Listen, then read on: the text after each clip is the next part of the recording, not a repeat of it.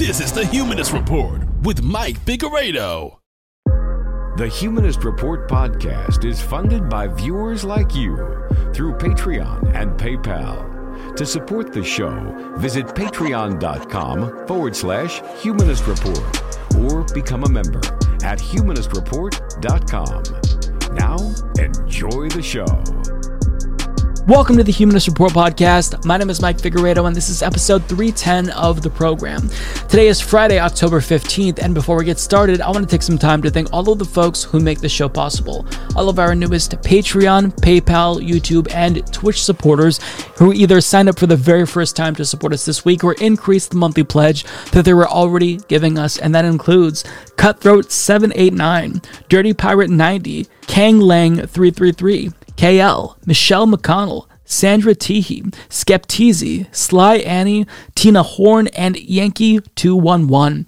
So thank you so much to all of these kind individuals. If you would also like to support the show and join the independent progressive media revolution, you can do so by going to humanistreport.com/support, patreon.com/humanistreport, or by clicking join underneath any one of our YouTube videos.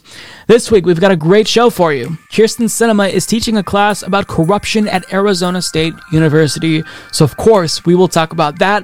Also in this episode, Jon Stewart shares his thoughts on Trump 2024 and cancel culture, and he's spot on, so I'm really excited to talk about this. Bernie Sanders shows support for India Walton. Charlie Kirk gets humiliated during an abortion debate. Tucker Carlson lies about Fox News' vaccine mandate policy. Marjorie Green has beef with Trump's attorney, Lin Wood. And finally, we'll close the show by talking to 2022 congressional candidate Rebecca Parson. That's what we've got on the agenda for today's show. Hopefully you will enjoy what I have in store for you. We have some additional segments as well, but without further ado, let's get right into it. Last week, we talked about how activists confronted Kyrsten Sinema in the bathroom, demanding that she support immigration reform and the Build Back Better Act. And at that time, I made a comment that I think I'm now going to have to walk back. I said, why is she even teaching at ASU? What unique insight could she possibly provide to students? She's just a mindless corporate drone. So what does she know about anything? And I'm going to have to walk back that comment because there is a class that she's teaching that really is perfect for her. So this headline from The Intercept says it all. Senator Kyrsten Sinema is literally teaching a course on fundraising. The senator is educating Arizona State University students on her forte, asking for money. Yeah, so I think that if you do want to learn how to be corrupt, how to beg for money from your corporate donors, this is something that she knows quite a bit about. The fact that this is a course that's offered, it's not super surprising because colleges offer all kinds of courses. Some of them are really insightful, others are kind of pointless. It just really depends. This one, however, is definitely something that future politicians might want to know about if they want to play the game in DC and win, if they want to become a politician or a lobbyist. It's really disgusting and gross, but really this is exactly what you'd expect from Kyrsten Sinema. She's not going to be teaching political science 101. She's not going to be teaching history, of course. She's going to literally be teaching students how to be corrupt. And nobody knows better than her. So Ken Klippenstein of The Intercept explains, all students hope to learn from the top experts in their field. Graduate students at Arizona State University have an unusual opportunity this fall to do just that, where Senator Kyrsten Sinema is teaching a course on getting rich people to give you money. The course, titled Developing Grants and Fundraising, is one of two classes Sinema is teaching this fall at Arizona State University's School of Social Work.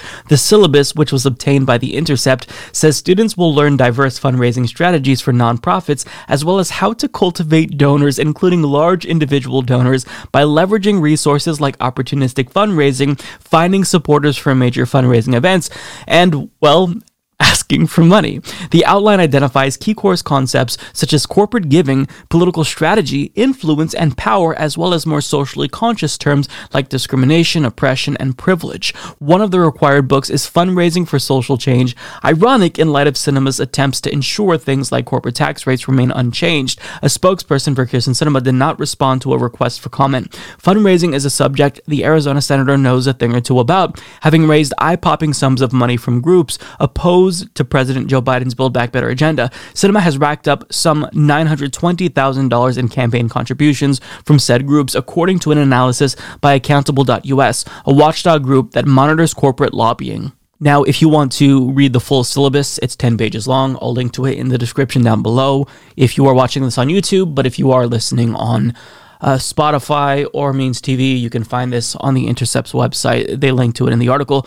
But this really, I think it speaks to how broken our system is, where things like this are normalized. In a democratic society, things like this shouldn't have to be taught.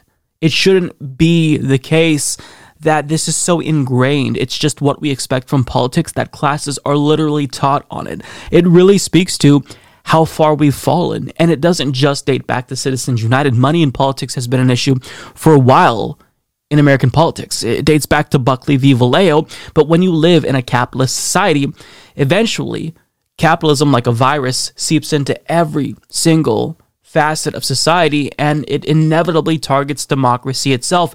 And that's really what we're seeing. We're seeing the commodification of democracy, the commodification of elections, to where you can't really be electorally successful unless you raise large sums of money. It's a business. It is a business that companies profit off of now. That really is disgusting. Now, you have a few exceptions. You have Democrats like the Squad, Ilhan Omar, Cory Bush, AOC, who they don't actually raise money from large multinational corporations or elites. They take lots of small dollar donations, and that really is the better model, because even if these politicians who raise money from small donors aren't going to be perfect, are they going to be more in touch with what their constituents want? Yeah, because it's human nature. Corruption really is something that it's not that complex. If, let's say, Amazon donates to your campaign or a super PAC and they give you $500,000, it is human nature that you are going to be more kind to them. I mean, just think on an individual level. Put politics aside. If one of your friends walks up to you and they give you $1,000, you're obviously going to be thankful. But if that person says something that you disagree with, if they say that they don't support Medicare for all, or they call you stupid and, you know, they think that you're ugly, well, you're going to have a harder time criticizing them because they just gave you $1,000. You're going to maybe bite your tongue, or maybe you push back, but not as harsh as you would have had you not been thankful for the large sum of money that they gave you.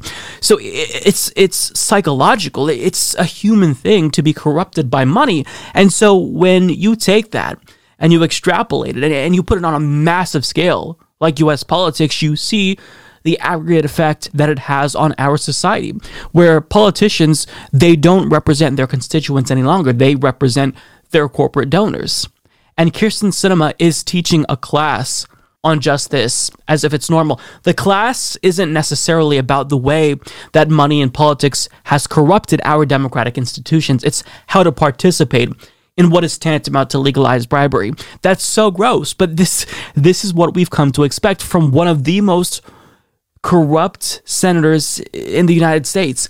And I can't even say that she, you know, I think that it's a misrepresentation to say that she's one of the most corrupt.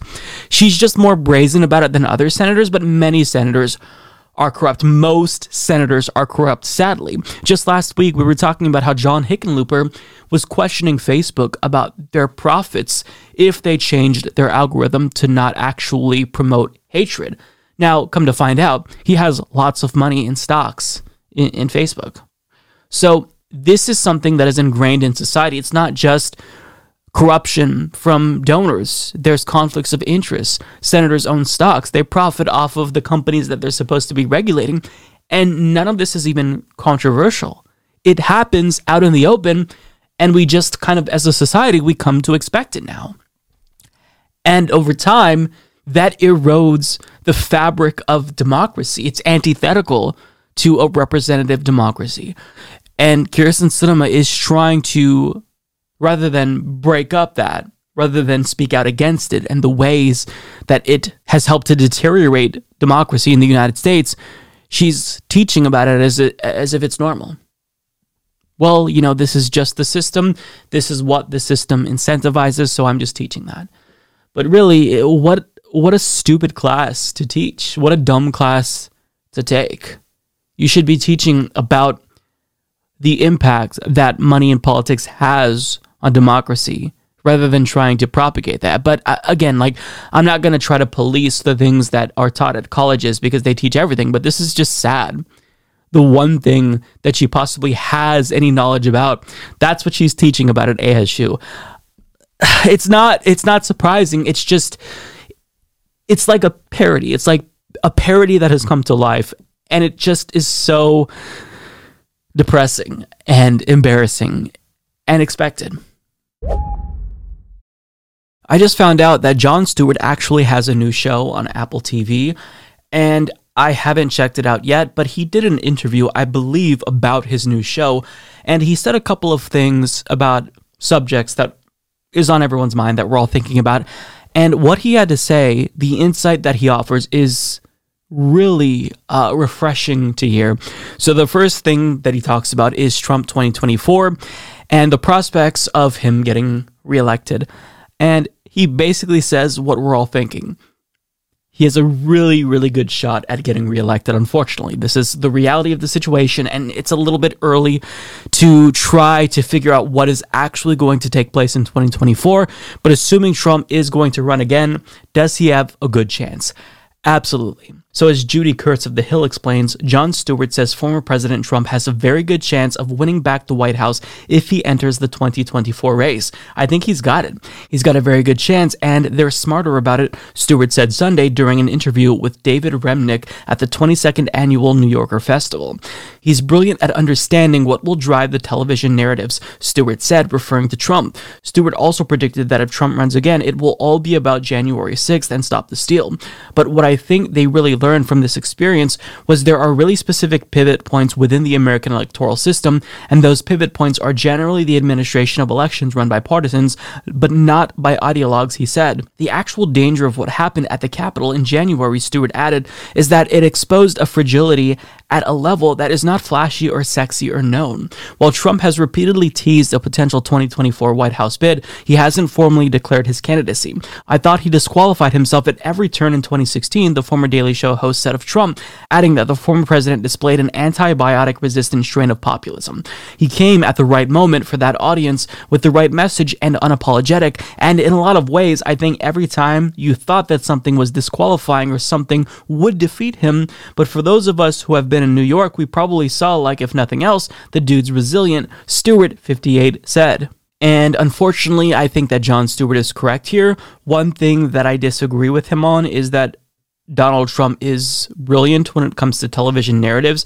I do believe that Trump is good at creating narratives, but I don't think that Trump is deliberately trying to disseminate certain narratives. I think that he says something and the media will cover it because Trump is good at generating ratings. So, I mean, Trump may be savvy somewhat as a media personality in some ways, but I don't want to give Trump too much credit. I think that a lot of things happen on accident. There were some theories that really irritated me about Donald Trump that, oh, he's doing this to distract you from this, or he's doing this to distract you from that, and he's trying to play 3D and 4D chess.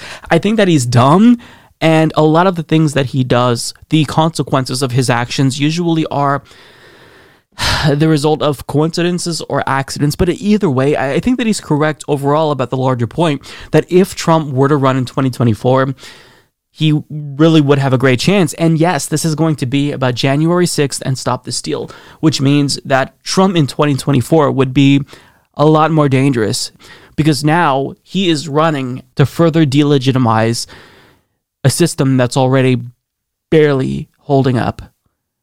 He's going to run on, listen, I was denied, I was cheated, so that's not only going to give him the advantage in the Republican 2024 primary, because nobody else is going to want to challenge the president who the base loves, who was cheated, so that's going to help him there. And furthermore, he's going to hammer home in a 2024 election against Joe Biden or Kamala Harris, I was cheated, I was cheated, I was cheated, and eventually people are going to think, well, since he was cheated, well, of course, we should reward him with the presidency that he was illegitimately denied.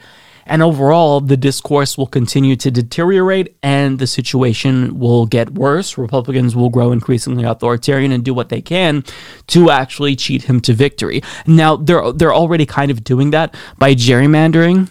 They're already doing that by instituting voter suppression laws, particularly in areas where Trump did not do as well as he did before. So, for example, in Texas, one thing that really drove voter turnout was drive-through voting, and they got rid of that. Or they're trying to. I believe that they did already do that. But mail-in voting, one thing that hurt Donald Trump because it increased turnout, they're doing away with that in many states. So we have a lot of things. When you put them all together, they tend to add up and they hurt democracy. I just covered a story where there were 11 states that had passed laws that allowed their state legislatures to subvert elections in the event they don't turn out the way that they like. Now, that doesn't mean that they can just say, well, we don't like the results, we're going to overturn them like that. But what it does mean is that they have more power as opposed to local governments who usually control these elections. So it's just overall, it's really scary to think about. That being said, I think it is still a little bit too early to speculate about 2024. But Jon Stewart said everything that's on our minds. Yeah, he's probably going to run again, and if he does, he has a phenomenal chance. Now, he also commented on cancel culture, and coming from a comedian, what he's going to say is actually very refreshing, yet again, because he says something that you wouldn't expect a comedian to say, because all comedians are seemingly in lockstep on this particular issue, but he takes it in a different direction. It says something that's pretty common sense, in my opinion, but seemingly most people don't agree with this point of view. So here's what he says. Stewart also knocked the absurdity of cancel culture in his virtual chat with Remnick. People that talk about cancel culture never seem to shut the fuck up about it, the comedian said. Like, there's more speech now than ever before, he said. The internet has democratized criticism. What do we do for a living? We talk shit, we criticize, we postulate, we opine, we make jokes, and now other people are having their say. And that's not cancel culture, that's relentlessness. We live in a relentless culture, Stewart said, and the system of internet and all those other things are incentivized to find the pressure points of that and exacerbate it. And to that I say, exactly. He's exactly right here. The people who complain about cancel culture are usually people who are very powerful, who haven't actually been canceled. Maybe they've seen some accountability for their actions. Maybe they've been criticized. But the amount of people who claim they've been canceled, well, it seems like they're still around. How many people themselves can claim, well, I've been canceled for this or that?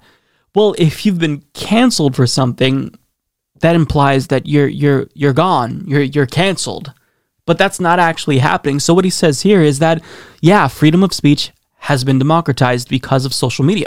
Before, we never had the opportunity to interact directly with a celebrity, but now, if a celebrity says something that's stupid, like Nicki Minaj, if she tweets about her friend's cousin's swollen testicles, we can directly challenge her and say, you are stupid. And there is a chance that she might see that. I mean, there's a lot of people tweeting at her at once, so odds are still diminished that we're going to get through to her directly, but have the chances increased? Yes, and if enough people say something all at once, odds are that celebrity is going to hear it. This is unique. This has never happened before, and it's all possible because of the internet and social media. So because of that, we're trying to figure out as a society how to deal with this new phenomenon. And a lot of celebrities who usually are insulated in their bubbles and surround themselves with yes men, they've never had to deal with this before. So what do? They melt down like snowflakes and they claim, I'm being canceled, when in actuality, you're not being canceled. You're still rich. You still have a mansion. You still are at the tippy top of the social hierarchy in the United States. You still have power. You're just being a baby about the fact that, for once, you're facing criticism. And sometimes that criticism is going to be illegitimate. Sometimes that criticism is going to be too harsh. But it doesn't mean that cancel culture is this rampant phenomenon, and certainly the hysteria over cancel culture is definitely overblown at a minimum, and that's what I think that Jon Stewart is getting at, and it's nice to see him say that because this is what I've said as well. And I would like to think that people would already acknowledge this because cancel culture isn't as big of a thing as people want you to believe it is, and certainly discourse surrounding cancel culture has been weaponized by political actors, so the conversation overall is usually bad faith and disingenuous. So I feel like what he's saying shouldn't be that surprising. It should be common sense to most people, but it really isn't. A lot of people view cancel culture as a real threat, and to the extent that cancel culture exists, it's not that prevalent as a phenomenon as many people would like us to believe. So Jon Stewart here, his insight is really great to see because what he says is common sense. Saying something that's common sense like this is necessary, and it makes a difference. So I'm glad that he spoke on these issues. I absolutely agree with him, and I hope he says more if he's going to offer refreshingly common sense takes like this. I'll have to check out his show because, yeah, it seems like Jon Stewart still kind of has his finger on the pulse for the most part. I'm sure that I have a lot of disagreements with him on certain things, but at least on these things that he... that his insight is usually really valuable. Cancel culture. Yeah, as a comedian, I like that he's saying this. It's common sense, in my opinion. As Fox News hosts continue to criticize vaccine mandates as some sort of a liberal authoritarian plot, I find it really fascinating how they're all remaining conspicuously silent on the policy instituted by their employer, Fox News. Because believe it or not, the vaccine policy at Fox News is even more strict than the one put into place by the Biden administration. And the White House actually praised Fox News, sarcastically of course, for instituting their own version of a vaccine mandate. And the company was even called out by a former Fox News host, Eric Bolling. Quote, Fox was attacked from the right by a former employee, Eric Bolling. Now on the conservative network Newsmax, Bolling said Wednesday night that network leaders are pushing the wrong policies. So while Fox hosts bemoan and complain about the liberals who are forcing Americans to get vaccinated, they themselves are doing the same thing. And that is the textbook definition of hypocrisy, he said. And Eric Bolling may be wrong about virtually every other issue, but when it comes to the hypocrisy of Fox News' hosts, he's absolutely correct here. This is hypocritical.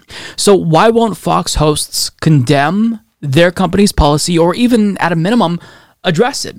Well, finally, one of them decided to speak up. Tucker Carlson, of course.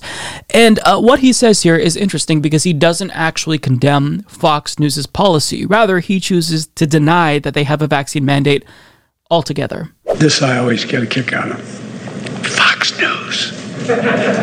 Fox News requires vaccinations for all employees. Give me a break. Fox News. Now, to be clear, we just have a show on this channel. That's it. We don't run the company, and we would never presume to speak for the company. But as a factual matter, what Joe Biden just said is completely untrue. It is a lie. Period. We can say that with authority since we work here. Every day, literally alone among big media outlets, Fox News defends this country's most basic civil liberties, what we used to refer to as the Bill of Rights. To cynical authoritarians like Joe Biden and the ghouls around him like Susan Rice, that just can't be genuine. They assume the people you see on Fox News must be pretending for money or prestige or ratings or something else. But they are wrong. We are not pretending at all. It's real. Oh, is that so? Well then, I'm sure you'd have no problem disclosing your vaccination status, right, Tucker? Yeah, didn't think so. He's not going to do that because then he looks like a gigantic fraud. Because we all know, I know it, you know it, he knows it, that he is vaccinated. I'm sure he was vaccinated as soon as he became eligible. He's vaccinated, but if he tells the truth about his vaccination status, then after fear-mongering about the COVID-19 vaccines, he looks like a fraud to his audience. And furthermore, it's really hard to believe that Fox News doesn't have this sort of a policy when there's evidence that they have this policy, and Fox News themselves, they put out this video where they've celebrated their 25-year anniversary, and would you look at that? Every single person is wearing masks. Every single person. So Tucker knows what he's doing, but I mean, he's a propagandist. So what he could do is just pretend like he is as principled as he is in actuality, and he could just say, look, I'm not vaccinated. We know that that's not true, but, you know, he might not want to do that because perhaps he has an issue with lying. I mean, I lie. If I'm really cornered or something, I lie. Oh, okay. Well, then never mind. But look, maybe it's the case that Tucker Carlson hasn't actually gotten vaccinated. We don't know because he hasn't disclosed his status yet, but in the event he hasn't gotten the vaccine and he actually is walking the walk, well then, here's what his life is like working at Fox News. As Justin Bargona of The Daily Beast explains, while Fox has boasted that over 90% of its staffers are vaccinated, it is not requiring all of its employees to get the shot. Instead, the company is requiring daily testing for those who refuse to get the jab or haven't revealed their vaccination status. So technically, you could still work at Fox News and not be vaccinated, but if that's the case, then you will be subjected to daily COVID-19 tests. And let me remind you that that's more strict than the policy put into place by the Biden administration. So OSHA is going to mandate that companies with more than 100 employees, if they don't require vaccines, then they subject those employees to weekly COVID-19 testing. But Fox News is saying, if you're not going to get the vaccination, or you're not going to tell us what your vaccination status is, you're going to get tested every single day to continue working here. But yet Tucker Carlson hasn't spoken out against that. And, you know, you can make the case that technically this isn't a real mandate since there is a test out option, but Tucker Carlson says that the Biden administration's policy is effectively a vaccine mandate and that it's bad. So if that is a vaccine mandate and it's draconian, then by his own standards, the Fox News vaccine mandate or vaccine policy, whatever he wants to call it, is worse. It's orders of magnitude worse. So based on his own standards, based on his principles, he should be more outraged at the vaccine policy of his employer than the one instituted by the White House. But yet, he won't condemn Fox News. And now, when he finally addresses it, he just denies. He's lying. We know he's lying. So the question is, if he's really a principled truth teller, why won't he call out his employer? If you're as against vaccine mandates as you say you are, wouldn't it be logical to condemn your employer? It doesn't make sense why he won't do this. It's almost like he's full of shit. And usually I don't go out of my way to share MSNBC clips because I have my issues with that network as well. But there's a clip from Chris Hayes, which is really worth sharing because he kind of calls Tucker Carlson's bluff. He says, listen, if you truly believe that the vaccines are bad and vaccine mandates are bad, then of course you have no choice. You have to call out your employer, otherwise you look like a fraud. Take a look. I think Tucker Carlson is going to quit Fox News. Now, hear me out, okay? Fox News, as I have told you, is running one of the most destructive disinformation campaigns I've ever seen. It's exacerbating one of the deadliest periods in American history. Media Matters found the channel pushed claims undermining vaccines 99% of the days in the past 6 months. And the hosts over there are strenuously opposed to vaccine mandates or requirements, right? They let you know every chance they get. Joe, you canceled all medical freedom today with your broad edict and your mandates. When you start diving into private business, that's where the rubber hits the road. This is tyranny, and it's getting more and more aggressive. This is autocracy. It is the beginning of the communist-style social credit system. These demands are so obviously irrational that forcing you to accept them without complaint is the whole point of the exercise. It is a form of sadomasochism. It is dominance and submission. It's about power. If they can make you take medicine you don't want or need, they've won. You are theirs. You belong to them. Sadomasochism. Spicy, Tucker. Who would willingly suffer in such submission? That's why Fox News has been celebrating the very brave resistors in other organizations who have resigned from their jobs or gotten fired or placed on some kind of leave rather than get the vaccine or be owned. They brought on nurses and teachers, even an Army lieutenant colonel.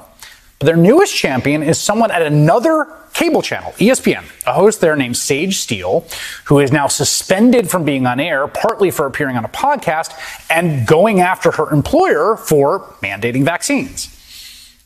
I think to mandate, I respect everyone's decision. I really do. But to mandate it is sick and it's scary to me in many ways. But I have a job.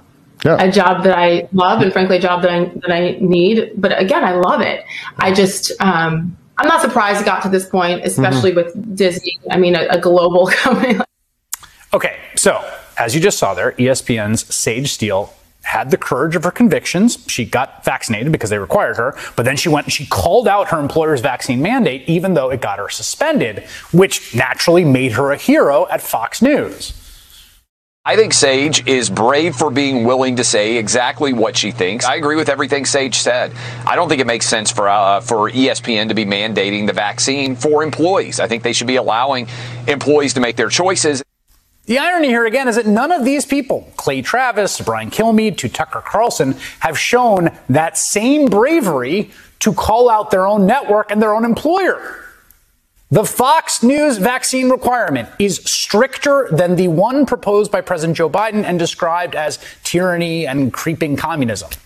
Fox is requiring unvaccinated employees to be tested every day. And inside the buildings, I mean, just look at this video of the opening of their new D.C. bureau.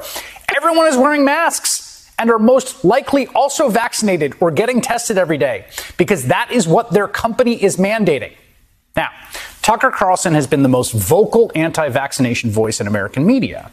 And unless he just does not actually believe any of the stuff he's saying, and it's all just a craven, cynical act for ratings while he himself is vaxxed and people die needlessly by the thousands, he might just be highlighting all those other people who showed actual courage as he works up his own courage, you know, kind of through osmosis to walk out. Because if you truly believe you are suffering under the sadomasochistic heel of a tyrannical employer, even if they are paying you lots and lots of money, even if you don't want people to think you're a total fraud, then you have got to have the guts to call out Fox News or resign in protest. There's no other option. It's the only way forward. You can do it, Tucker. I believe in you. Yeah, but he's not going to do that.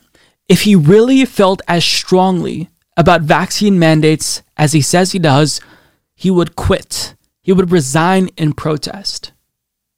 But he's not doing that because Tucker Carlson is a disingenuous, bad faith actor and he knows his role. He's a propagandist. The words that come out of his mouth, I don't know how much of it he believes, but either way, this should prove to everyone that he's a bullshitter. But Fox's audience doesn't know about the vaccine policy at Fox News. Fox's audience doesn't know or even probably think about the prospect of Tucker Carlson himself being vaccinated. So while Tucker Carlson tells them how bad vaccine mandates are and how bad the vaccine is, they're going to listen. Meanwhile, he's protected. At his place of employment, everyone's wearing masks, everyone's vaccinated or testing daily. He's vaccinated most likely. And so, you know, he'll say one thing, but his actions don't line up with his words. And that is, by definition, fraudulent. So this is really interesting. I don't think this was a good idea for him to address this because it makes him look like a bigger fraud than he already did. But still, I mean, I think that this will appease his audience. So in the end, it's not going to hurt him or his ratings. But either way, if you still think that Tucker Carlson is some sort of a brave truth teller, you have been duped. Do you truly, in your heart of hearts, truly believe that this is a human being? This? Without a doubt. Without a doubt? Yes. This is a dolphin fetus.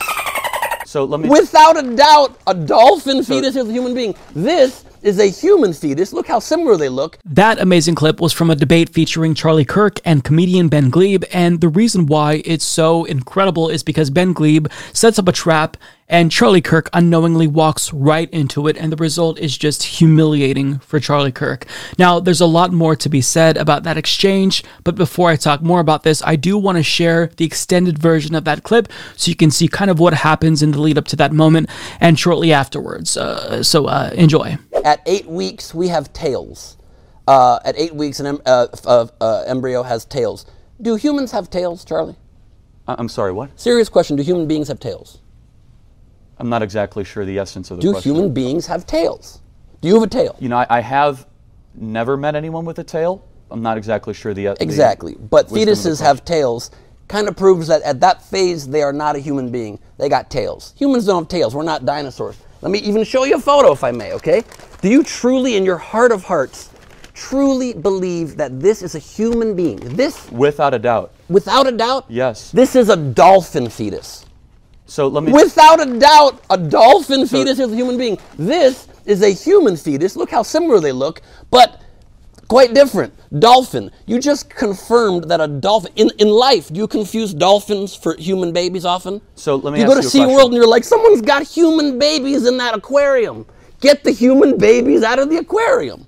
Well, you labeled it as a human fetus. No, so I did not. Dishonestly. No, I did not. I didn't label it as anything. Let me. But you doesn't say human fetus on there. Let me ask you a question though. So let's hold up those two pictures again. Sure. Is there a moral difference between the dolphin and the baby? At this stage, no. No, you just confirmed that. Let me ask you. Perfection. That was sheer perfection. What we just saw was a debate tactic that I want more leftists to use, because Ben Gleib is kind of using Charlie Kirk's tactic against him. Because if you watch longer on, and I'll link to the full debate down below for anyone who wants to see it, Charlie Kirk, once he kind of gets knocked off of his feet, he gets back up, and he then uses the same tactic that Ben Gleib just used on him. Because what Ben Gleib did was he kind of presented Charlie Kirk with a common sense question, right? This is a fetus, and the argument is that life begins at conception for Charlie Kirk. So of course, if he is given an image of what he believes is a human fetus, he's going to answer. But in answering and knowing that he's going to answer, you kind of prove Ben's point that does life really begin at conception if you can't tell the difference between a dolphin fetus and a human fetus? Isn't this just a clump of cells at this point? Now, the way that Charlie Kirk rebounds from that is he asks, okay, well, is that human fetus that you showed me, is that dead or alive? Ben Gleib then says, it's dead. Now, that was a bait as well, and Charlie Kirk kind of got him into a corner by saying that, because it's not dead, but the point is that does life begin at conception? That's the point of contention that they're both arguing over. So to say that it's dead and to bait Ben Gleib into saying, yes, it's dead, you kind of prove your point as well. So I don't necessarily know that this was a blowout for Charlie Kirk or for Ben Gleib overall, but that particular moment was really, really insightful. Because one, it shows how successful leftists can be when they replicate the same debate tactics of right-wingers.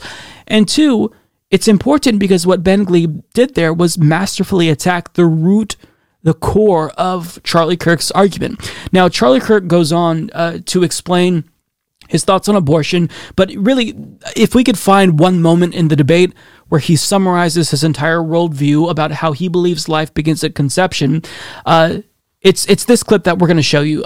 Now, basically, if you establish that life begins at conception and you accept that notion, then of course, if that is indeed life, if a fetus is life, then of course, killing it is tantamount to killing a fully developed human being once you kind of accept that premise. So take a look at what Charlie Kirk says, and then I'll tell you why this whole pro-life, this quote-unquote pro-life thing that he's trying to espouse here, doesn't actually add up if we're logically consistent. Take a look.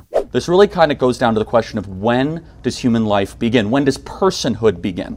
And the science of embryology says very clearly that life, human life, begins at conception. Now, speaking non-scientifically as a moral argument, we have overseen the slaughter of our fellow citizens over the last couple decades. This is a genocide, dare I say a holocaust of our citizens that has occurred since Roe versus Wade.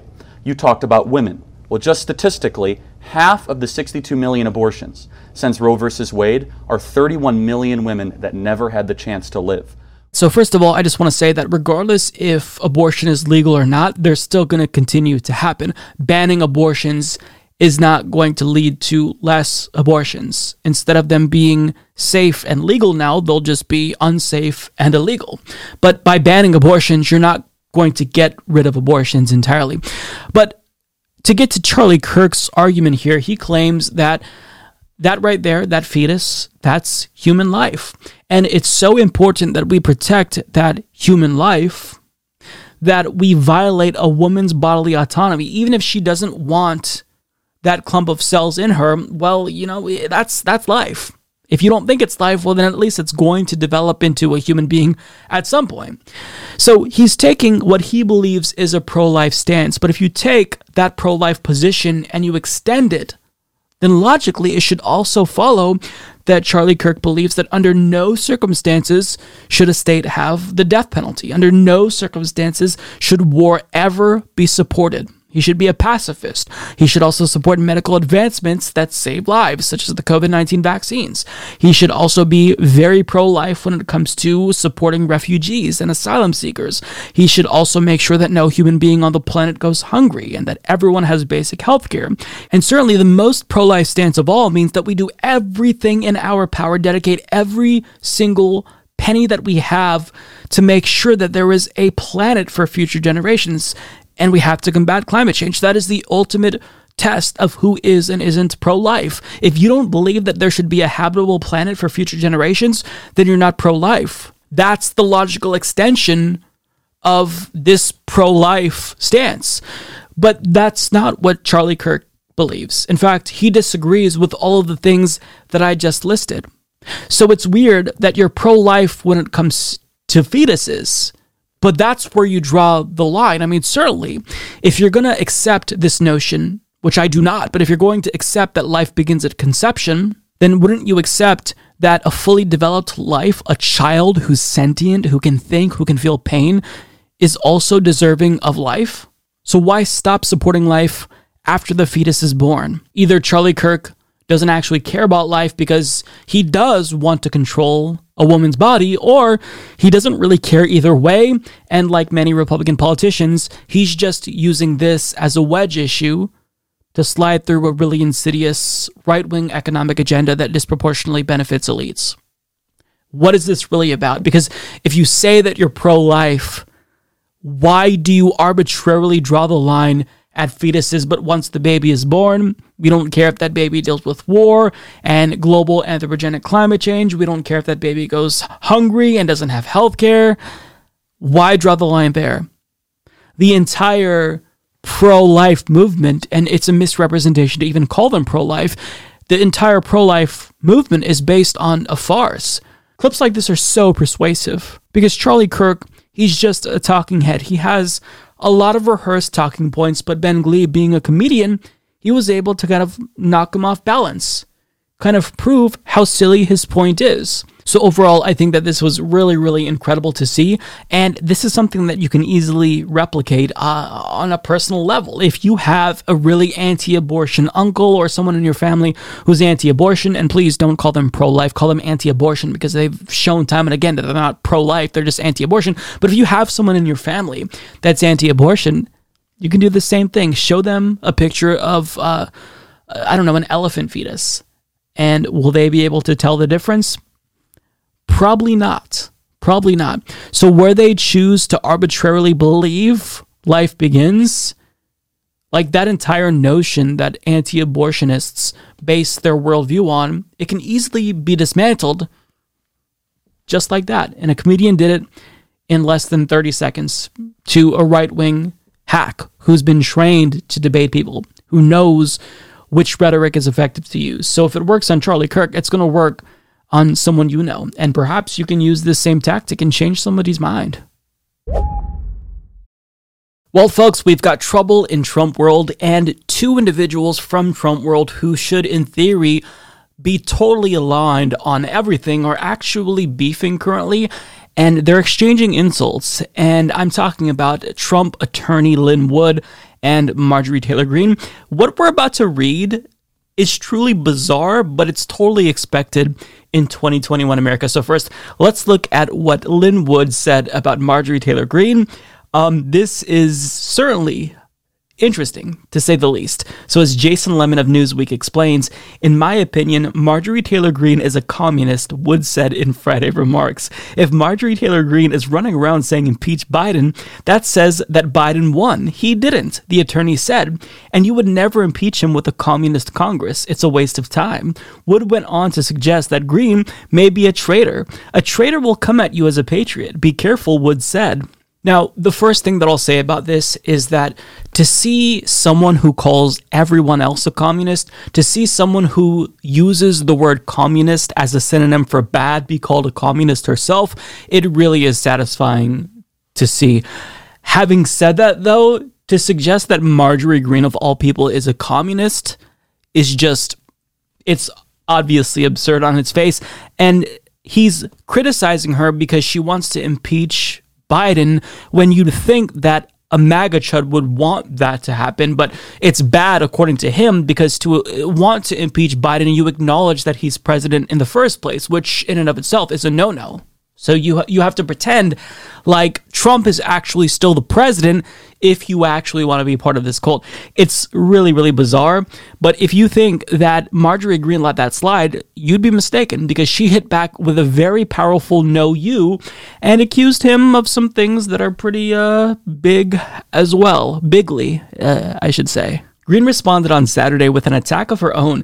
She suggested that Wood attempted to take money donated to his former client, Kyle Rittenhouse. The young man has been criminally charged with fatally shooting two people during a Black Lives Matter demonstration in Wisconsin last year while he was still a minor.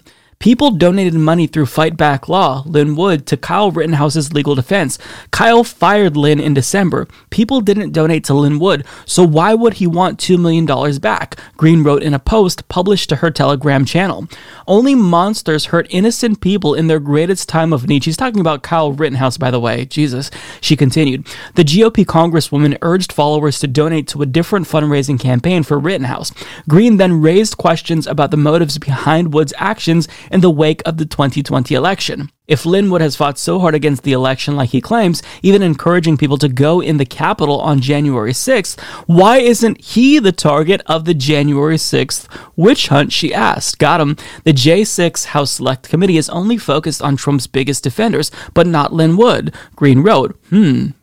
Wood later posted more criticism of Greene on his Telegram channel. I love Marjorie Taylor Greene, but I have raised serious concerns about her failure to take meaningful action to fix 2020, he wrote.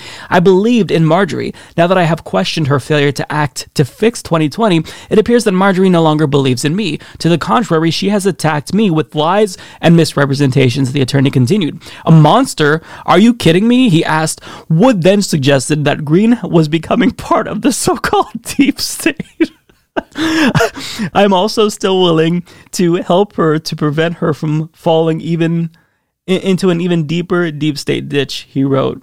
So my favorite part about this is that they're just going back and forth, accusing someone, accusing the other of something that's just batshit fucking insane.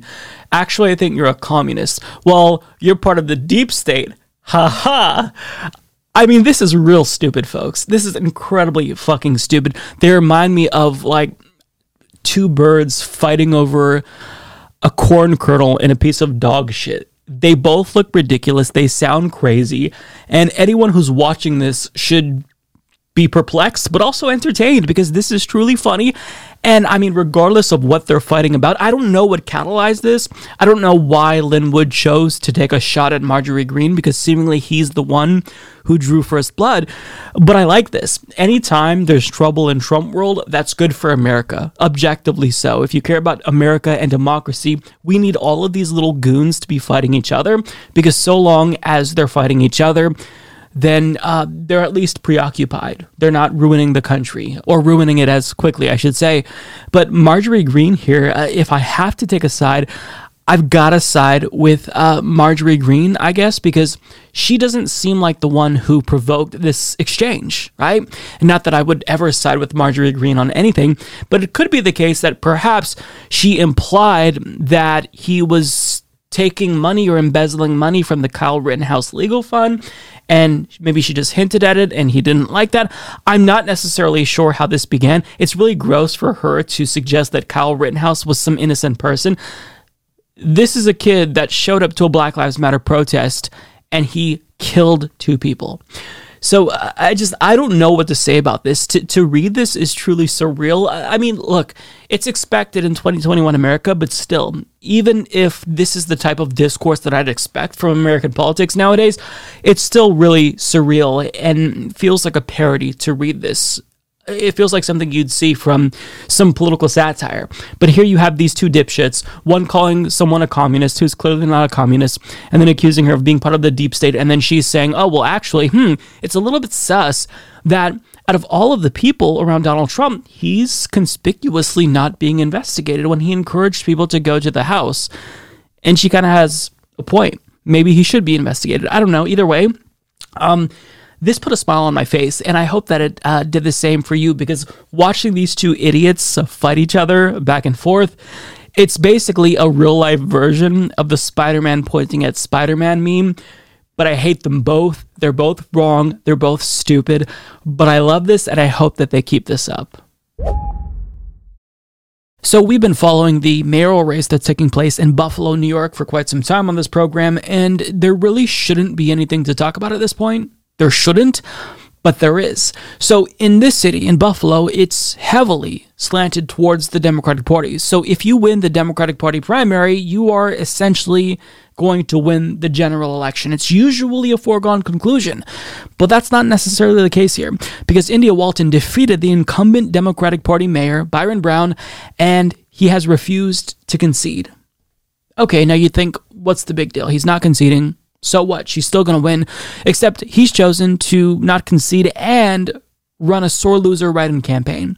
And when you are the four-term incumbent mayor with a lot of name recognition and, more importantly, big money donors on your side, I think that write-in campaign is something that actually could be competitive, which is frustrating. But nonetheless, here we are, and I want to share a quick clip from an interview that India Walton did with Jen Perlman and Peter Hager, and she explains the situation, and it's truly, truly frustrating. So I won the Democratic primary. 65% of registered voters in Buffalo are Democrats, right? So you win the Democratic primary, traditionally it's assumed you're the presumptive mayor. Well, the 16-year, four-term incumbent didn't concede. He started a write-in campaign, and not only is he doing a write-in campaign, but a couple of weeks ago, he got a local judge to rule that our state Board of Elections deadline to file independent nominating petitions was unconstitutional and put him back on the ballot. So we had to appeal that decision. We went to court. We got him off the ballot. But now, like, all of this Republican money is being flooded into the race. There's independent expenditures. There are commercials that are, like, blatantly lying, saying I'm going to lay off 100 police officers who are all going to be people of color and women. A video surfaced last night of him saying that I'm going to allow rapists free and sex predators.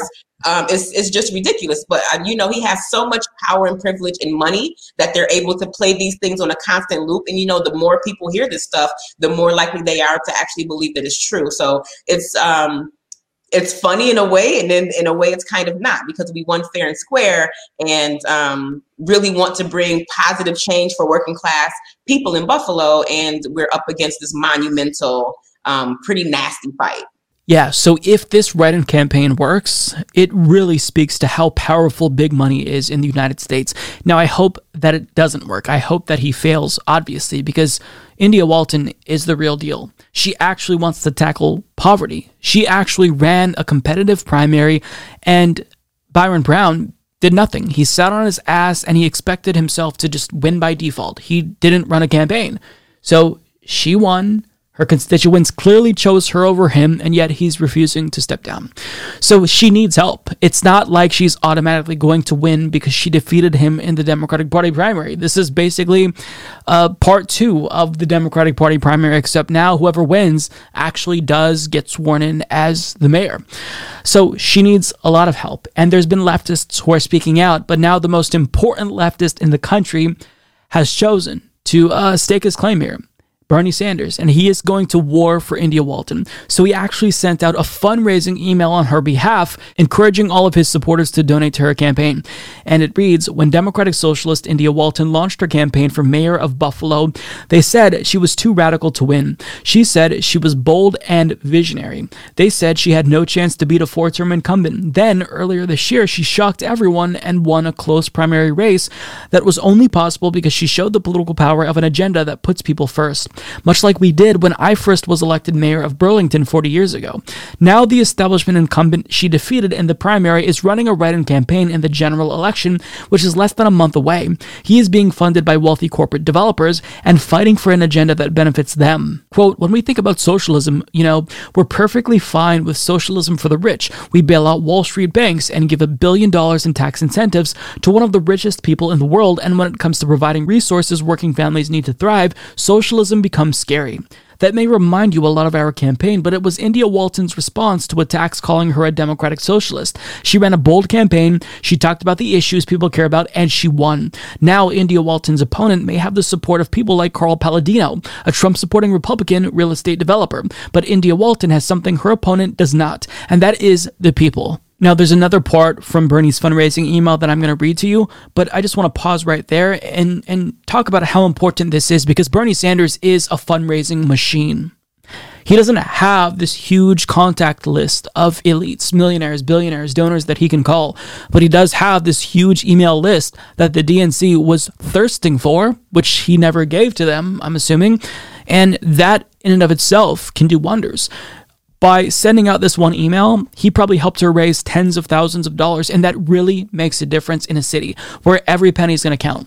So if you also want to support India Walton, I will link you to her campaign website down below. You can donate $1, $2, $3, $27, whatever you donate helps, because if she can actually win and be a successful blueprint for what can be done to improve people's lives, then obviously that benefits the cause of leftists overall. Now, there's another thing that I want to point out that Bernie Sanders talked about in this email, and it was too perfect to not share. He writes, "When progressives lose elections, we are all supposed to get in line and rally around the establishment candidate and do everything we can to help them win, and we do. When progressives win, they get primaries like AOC, Rashida, and Ilhan all did last cycle. But much like those three, India is going to rally the support of working people, and she's going to win as well." And so I love that he made this point, because I've made the same point as well. It's so frustrating. It's infuriating. Democrats will always say after the primary is over, okay, it's time to vote blue no matter who. It's time to get in line behind the person who won. But you can see now firsthand that when it happens to somebody that they don't like, they're not willing to preach unity. In fact, Byron Brown is doing everything he possibly can to divide people. And it's truly, it's interesting that nobody in the establishment has called him out. Is Nancy Pelosi or Jim Clyburn going to come out and denounce Byron Brown? No, of course not. Because it's unity for thee and not me. That's the mantra of the Democratic Party. And even like putting aside this race, back in 2020, when it looked likely that Bernie Sanders was going to become the nominee because he had the most pledged delegates, well, we remember the talks of Joe Biden, Elizabeth Warren. They all raised their hands when asked if somebody who didn't get the most votes should win, possibly. Essentially implying, is it okay or is it permissible or morally right to use superdelegates to steal the nomination away from someone that we don't like? And we saw what happened. Everyone raised their hands. Bernie Sanders was the only person who said, no, the person with the most votes is the person who should become the Democratic Party nominee. And we never saw what happened, but I think that we all could have anticipated a lot of corporate Democrats denouncing Bernie Sanders, possibly endorsing Donald Trump over him. I mean, this is all speculative, right? Because we can't run back and play that out to see what happens in an alternate setting. But still, it's frustrating that Democrats continue to do this again and again and again. And this race with Byron Brown is a microcosm of a bigger issue of the Democratic Party doing everything they can to stop progressives, but prop themselves up. And, you know, it's because they're serving their donors. They're operating at the behest of the people who get them into power in the first place. But either way, it's good to see Bernie Sanders shame them for their hypocrisy, and it's good to see him fundraise for India Walton, because even though I think that she has a really great chance of winning, I don't want to risk it. I don't want this to be another race where we lose. I mean, we just saw, a victory taken from us with Nina Turner. We were right there, and we lost. So I don't want that to be the case again. I don't want to take any chances. Definitely, if you can, support India Walton, because if she is successful, this is a win for all of us, not just India Walton, not just Buffalo. It's a win for all of us. I feel like it's pretty obvious as to why everyone should be opposed to Enbridge's Line 3 pipeline. I mean, we have a limited window of opportunity to act to stop the worst of what climate change has to offer and to construct a new pipeline that would emit the equivalent of 50 coal power plants of CO2, it's at this point, it's suicidal, right? It's further entrenching us in this system of fossil fuel reliance when we should be moving away from fossil fuels entirely, and as a society investing in clean, green, and renewable technology. So the climate aspect, the tribal sovereignty that's violated to construct this pipeline, all of these are crucial in this story. But another element that was reported on by The Guardian's Hillary Beaumont is shocking. This is a bombshell, and I haven't heard anyone speak about this yet, and I had to talk about this because it also speaks to the conflict of interest with police officers who were brutalizing protesters there. So here's what Beaumont writes. The Canadian company Enbridge has reimbursed U.S. police $2.4 million for arresting and surveilling hundreds of demonstrators who oppose construction of its Line 3 pipeline, according to documents The Guardian obtained through a public records request. Enbridge has paid for officer training, police surveillance of demonstrators, officer wages, overtime, benefits, meals, hotels, and equipment.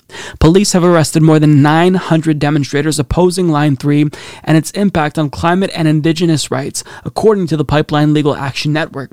It's common for protesters opposing pipeline construction to face private security, as they did during demonstrations against the Dakota Access Pipeline. But in Minnesota, a financial agreement with a foreign company has given public police forces an incentive to arrest demonstrators.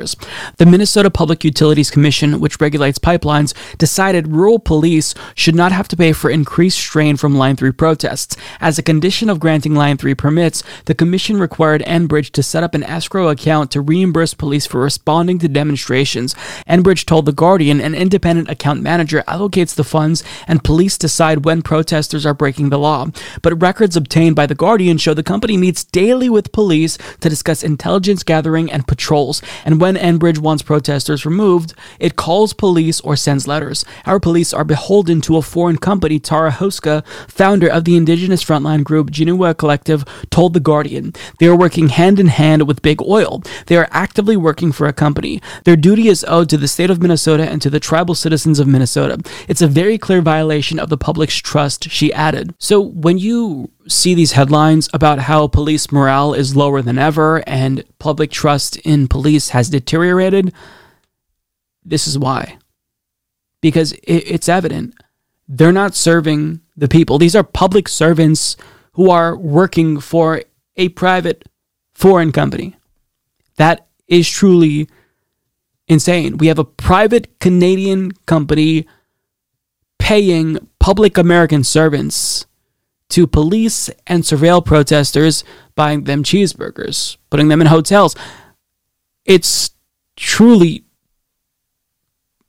dystopian. I don't know what the right word is, but there's a lot of adjectives that you can use to describe the situation: Orwellian, dystopian, draconian. It's insanity. But this is what you expect from a late-stage capitalist society where police officers, they don't serve the public. They serve the interests of capital. And The Guardian looked over the records that they obtained, and they've determined that there's a really close working relationship between Enbridge and Minnesota police. So this shouldn't happen. Minnesota police are supposed to serve the people of Minnesota, not Enbridge. But yet they were brutalizing these protesters at the behest of a company that was paying them. It's one thing, right, to set up an escrow account, to have the company bear the cost of the additional policing that will result from protests of the pipeline, which people shouldn't be policed for protesting something that shouldn't be happening in the first place. But then to see that they have this really close relationship, it's sickening.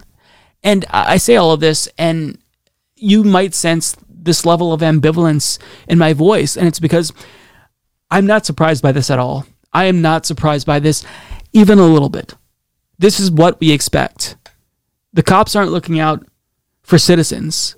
They're not. I mean, think back to 2020 with the George Floyd protests.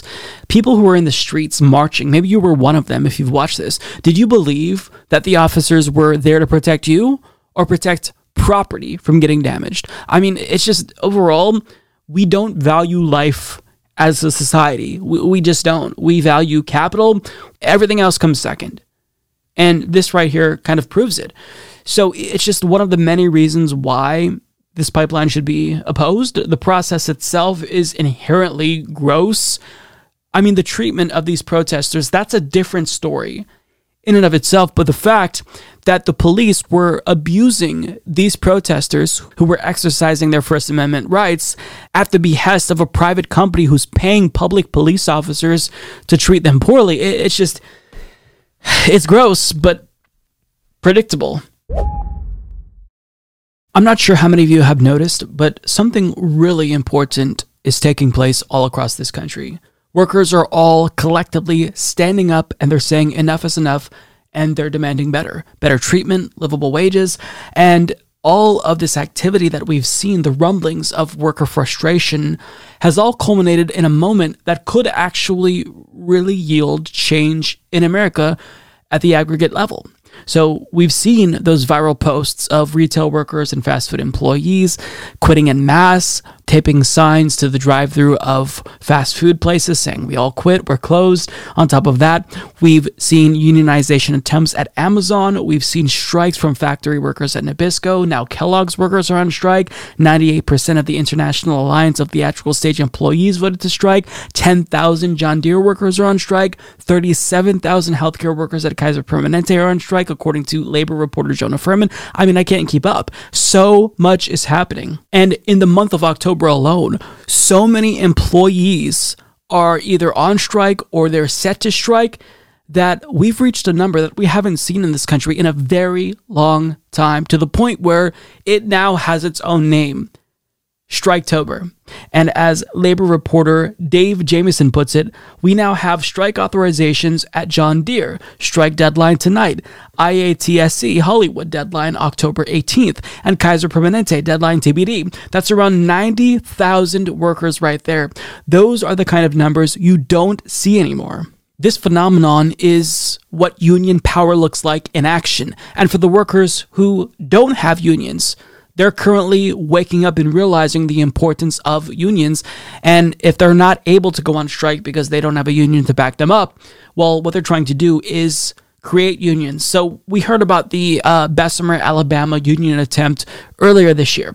Well, now Starbucks employees are trying to create the first unions in the chain's history. There's no unions for Starbucks workers. But in Buffalo, New York, well, that could change. So Starbucks actually closed two stores in Buffalo that are trying to unionize. Now they're saying that it totally has nothing to do with the unionization attempts.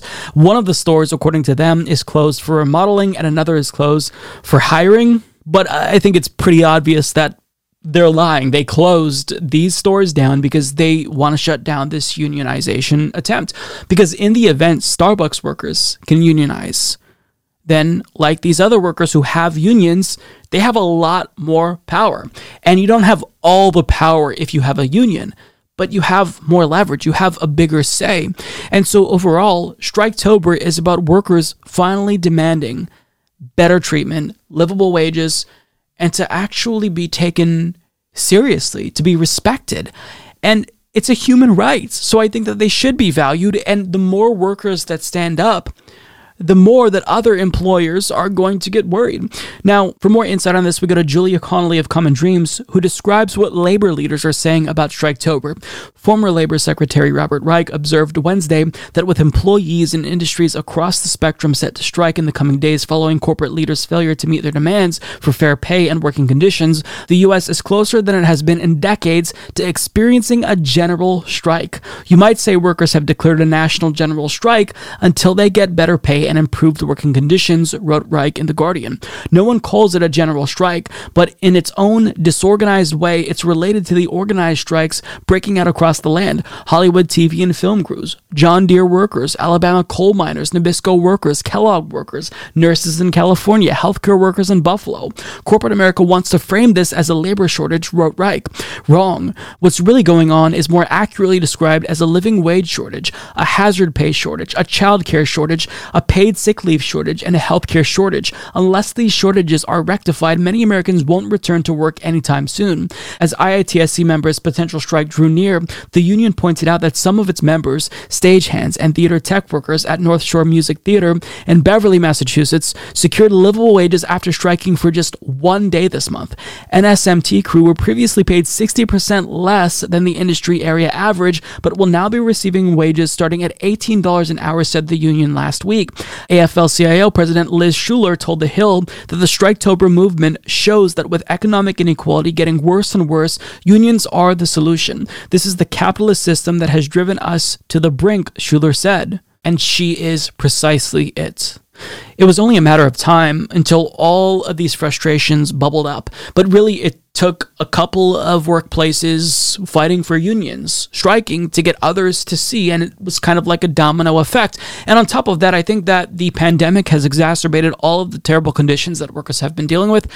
So this is a really, really important moment in history. And all of the stories from workers is important, but one that I want to draw your attention to is the striking workers at Kellogg's, and A More Perfect Union put out a really insightful video about this. I don't think I can play the clip because I believe that they have copyrighted music in it, but workers explain how they've been forced to work 16-hour days, and they're expected to use vacation days whenever they're sick. They can't afford to feed their families. I mean, it's a pretty common thing that we're hearing about. So it's really important. And what you can do to help these striking workers is show solidarity with them. So when they're striking, do not cross the picket line. That means that if Kellogg's workers are striking, you don't buy Kellogg's cereal. We need to let these companies know, even if it's in a really subtle, seemingly insignificant way, that we stand with workers. We don't want to buy their products if they're going to mistreat and underpay their employees. So overall, that's basically what Striketober is. It is a collection of workers across this country rising up and finally demanding better. And you love to see it. I hope that this becomes an annual thing. Perhaps this might pave the way towards an actual general strike. But when you have little strikes taking place, little attempts to unionize here and there across the country, all together collectively, what you see are employers finally realize that they can't just take these workers for granted any longer. And it's encouraging. This is the first labor story that I've talked about in quite some time where I actually genuinely feel encouraged to share this news with you. I mean, of course, it's sad that it's come to this, right? But to see workers take a stand and stand up for themselves, that really is a phenomenon that I love to see. I think it's pretty obvious that the Republican Party's base is unquestionably loyal to Donald Trump, and he's well aware of this fact. The Republican Party establishment and leadership, however, not necessarily. I mean, they'll play nice with Donald Trump publicly, but behind the scenes, you know that they hate his guts, and the feeling is mutual. Donald Trump hates them as well, and the precise reason as to why Trump doesn't like the Republican Party leadership and why he's taken shots at Mitch McConnell is because they won't toe the line that he wants them to toe. He wants them, even in October of 2021, to say that the election was stolen. He wants them to pretend as if he won, but it was just stolen away from him due to widespread fraud committed by the Democratic Party. But they won't do that as much as he wants them to. So he has a plan, which he's concocting currently, to try to get them to play the games that he wants them to play, no matter how unreasonable he seems and how unreasonable it makes them seem. And this strategy is actually brilliant, but it is incredibly, incredibly destructive, not just to the Republican Party, but possibly democracy itself. So NBC News reporter Sahil Kapoor says this via Twitter. Trump just threatened to have Republican voters stay home in 2022 and 2024 unless the party is able to solve, by which he seems to mean overturn, the result of the last presidential election, which he lost. The statement reads, if we don't solve the presidential election fraud of 2020, which we have thoroughly and conclusively documented, no you have not, Republicans will not be voting in 2022 or 2024. It is the single most important thing for Republicans to do. So what he's doing here is huge. He's saying the single most important thing for his followers to do is to boycott the 2022 and 2024 elections if he's not installed as president. I mean, there's a couple of caveats here, right? It's Donald Trump, so he might change his mind in 5 minutes and say, no, of course, I would never encourage Republicans to boycott these elections. We've got to win. We've got to beat the Democrats. But if he actually sticks to this, the base would absolutely listen to him. I don't think anyone doubts that. The base would not go against their dear leader because, I mean, it's to the point where I don't think you can say that this is just a normal political wing of the Republican Party. It's a cult. It's a cult of personality. The loyalty to Donald Trump is what they want above everything else. So if he says don't vote, the Republican Party is toast. So he's putting them in this unwinnable situation to where if they don't somehow install him as president or at a minimum advocate for him to be reinstalled as president, then he's going to tell all of the base to stay home. It's truly insane. Now, as Sahil Kapoor put it, the same fabricated claims of fraud arguably depressed GOP turnout in the Georgia runoffs and helped Democrats win the Senate. And that's right. And I'm not necessarily one to say that Trump is super strategic and he's politically savvy and he's playing 4D chess. But here, it seems like this is part of a bigger plan, and as Politico reporter Sam Stein put it, he's setting up a situation in which he drags the entirety of the party into questioning election legitimacy as a platform. He's already making headway. So with this one move, he can get the entire Republican establishment to bend to his will like that. They'll ask him how high when he tells them to jump. Now, in the short term, this is great news for Democrats, right? Because they're going to win every single election for the foreseeable future so long as Donald Trump says, don't vote, the system is rigged. Long term, however, this is incredibly destructive to democracy. Because if you have the base of one of two major parties in the United States basically think that their vote doesn't count at all, and if they no longer believe that the democratic process is the main way that they can affect political change, well, then they'll begin to opt for undemocratic means to affect political change. And overall, with time, that starts to cause democracy to erode. Support for democracy declines. And we've seen just within the last year the impact that that has. We've had members of the Republican Party's base openly call for a military coup here in the United States. There have been reporters that interview Trump supporters at Trump rallies that still take place in 2021, and they say, yeah, the election was stolen, and I would welcome a military coup. Some are even saying, yeah, the military, they're already planning to reinstall Donald Trump. So you can only keep up this charade for so long until democracy itself begins to really suffer, more so than it already has. But the only way Trump can pull this off is if that base remains loyal to him. If, you know, they start to gravitate towards someone else like Ron DeSantis, Trump no longer really has that much sway. But the problem for the Republican Party is that he still is the most influential figure within the Republican Party.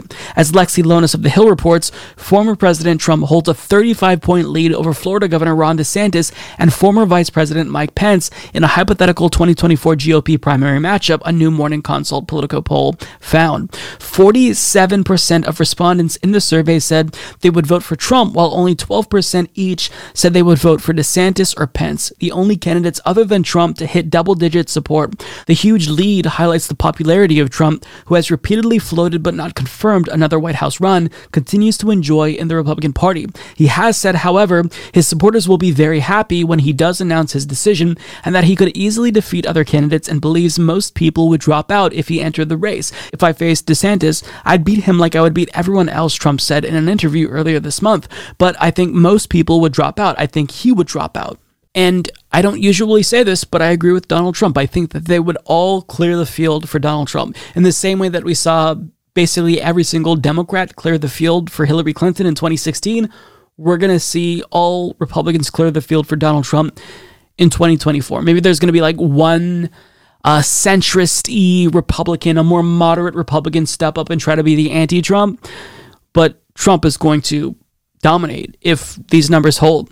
So could Trump feasibly manipulate the entire Republican Party base into boycotting the 22 and 24 elections if he wants them to? If he wants to find some way to manipulate the Republican Party establishment? Absolutely. He knows this. The heart of the GOP still lies with Donald Trump. So if he really, really wants to, he could crush the Republican Party and bring every single establishment figure within the Republican Party to heel.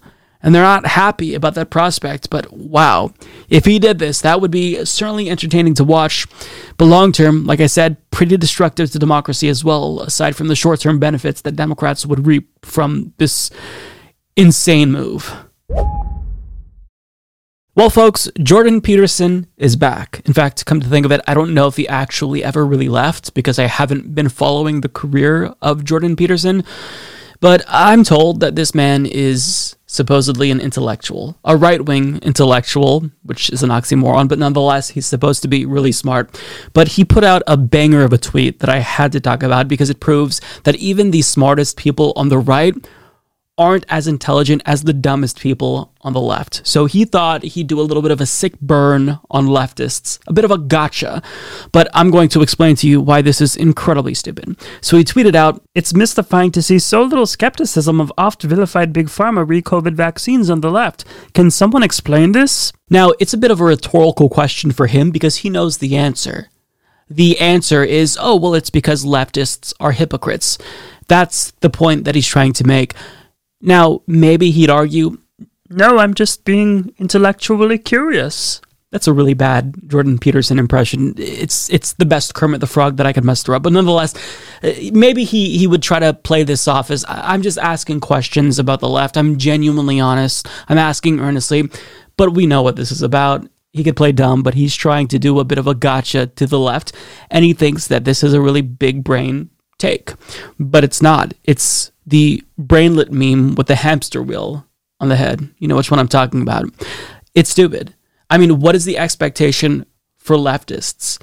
Do you think that we're supposed to reject modern medicine and embrace faith healing, use crystals to heal ourselves, essential oils? What do you expect? Of course, we use the products that Big Pharma produces.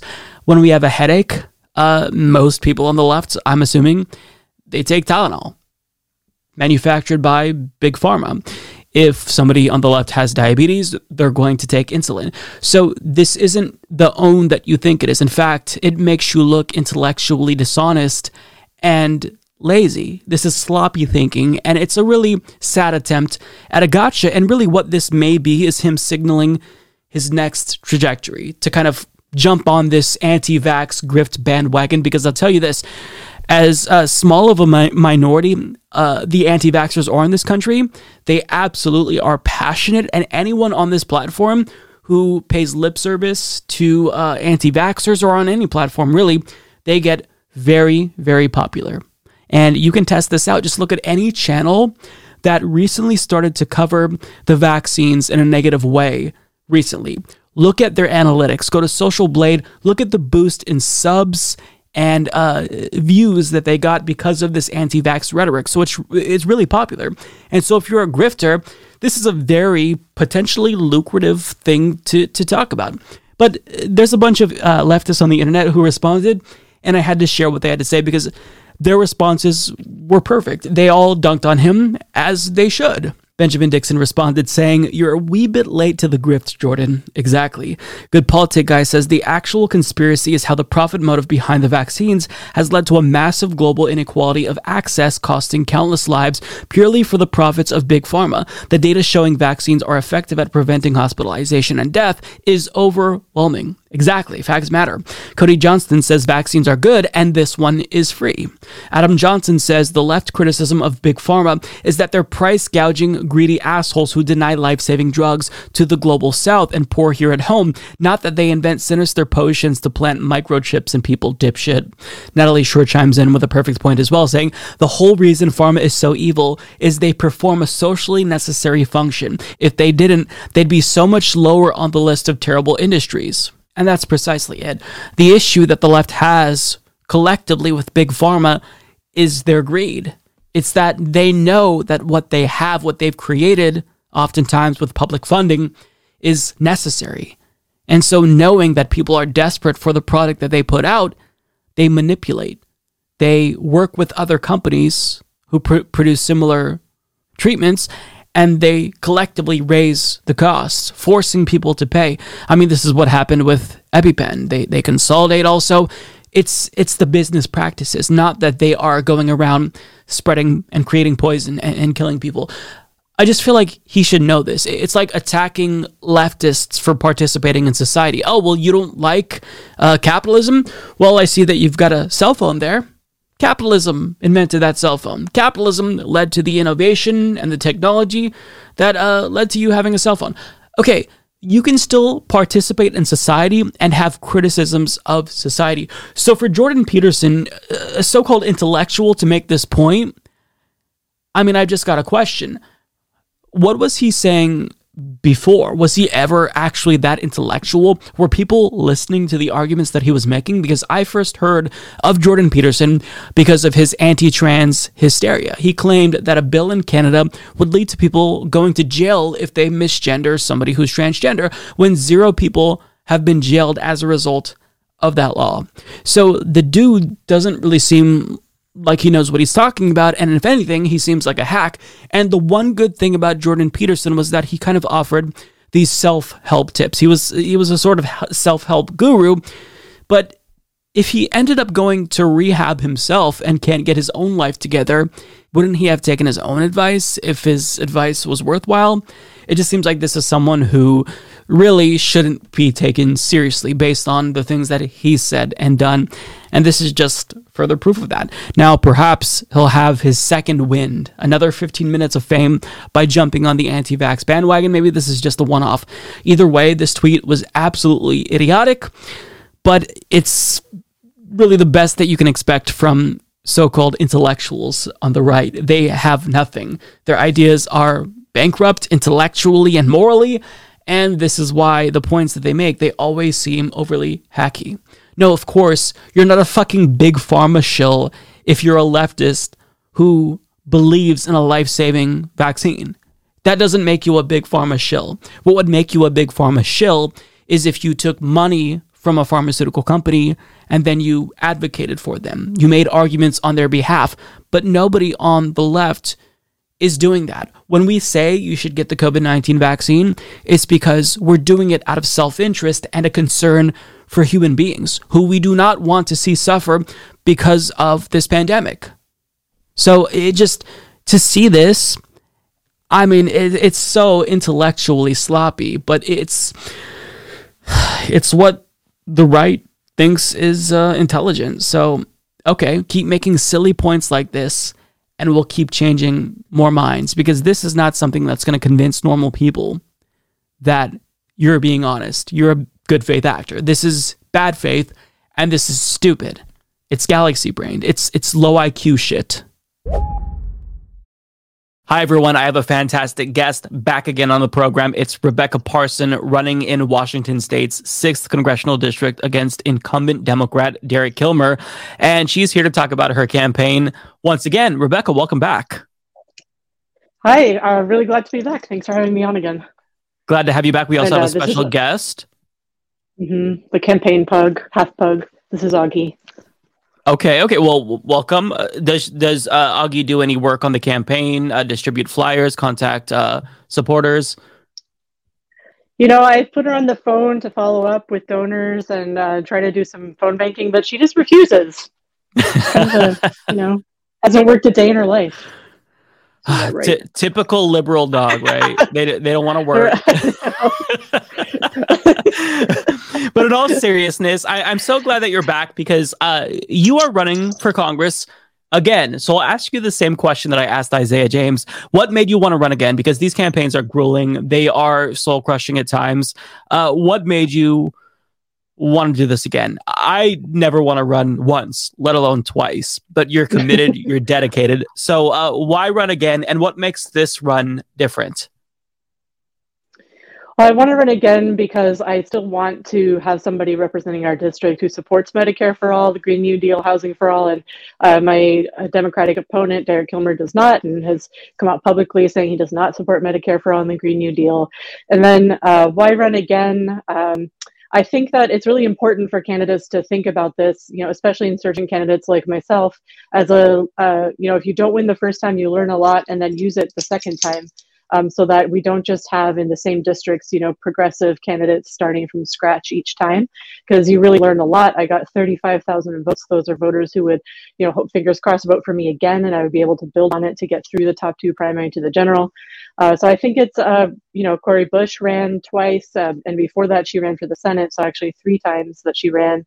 And it's just important, I think, to build on the experience you got, because you have a, you know, it's just incredible what I learned. And so what's different this time is I'm putting a much greater focus on fundraising and getting what I need to make that happen, putting in the hours every day, making calls, finding the, you know, really talented people to help me do that, help me raise money, but really prioritizing that, because, you know, I don't take any corporate money, and running against somebody who's taken millions of dollars in corporate money and has, I think, over 2 million cash on hand right now. And so while it might be difficult to ever reach that level that he has, you know, the more money I can have, the better. So I can afford things like advertising to reach voters and more mailers and stuff like that. So, yeah. And I think it's so urgent right now with the climate crisis too. In the Pacific Northwest, you know, we had a lot of people die during the heat wave, and it's just more and more intense climate change. And that's one thing that really, really motivates me. Yeah, same. I'm also in the Pacific Northwest, and this heat wave, it really was the eye opener. Along with the wildfires last year, it seems like if you live here now, if you live anywhere in the world, it's difficult to ignore climate change. But really, this was a wake up call for a lot of people, at least in my own social circles and myself, who weren't necessarily paying attention. And so for lawmakers to still see climate change knocking at our door, and not take action, not change the way that they speak about this issue or the urgency with which they deal with climate issues, I feel like it's non-negotiable now. If you're not absolutely pedal to the floor, attacking climate change head on, you're not worthy of being in Congress. So to kind of get to that point, what do you believe as a lawmaker you would do different in comparison with Derek Kilmer? Because to me, I view him as kind of a run-of-the-mill corporate Democrat, a milquetoast Democrat, doesn't really stand for anything, is just kind of there occupying that seat. He doesn't put himself out there. He doesn't propose anything. So, I think it's pretty obvious, a progressive versus a corporate Democrat, but just speak through, legislatively speaking, what you'd be doing now if you were in Congress that you don't believe he would be doing. I would be pushing for things like getting Medicare for All on the floor to actually vote on.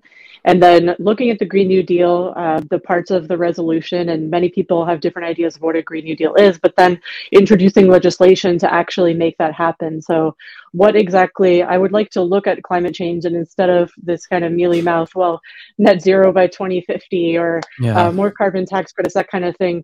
I think that a politician is not being serious about climate change unless they have dates they're willing to work towards, because the speed of climate change is going much faster than climate scientists predicted.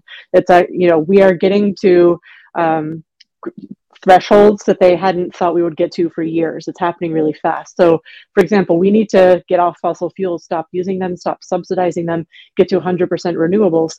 And so for my date, I set that as 2030, because I think that politicians should have a date they're actually working towards. What is the plan? Treat it like you would any job. You don't go into work and it's like, okay, we're going to try to grow the business by 10% this year, but we're just kind of, you know, do whatever and bumble along the way. You create a plan.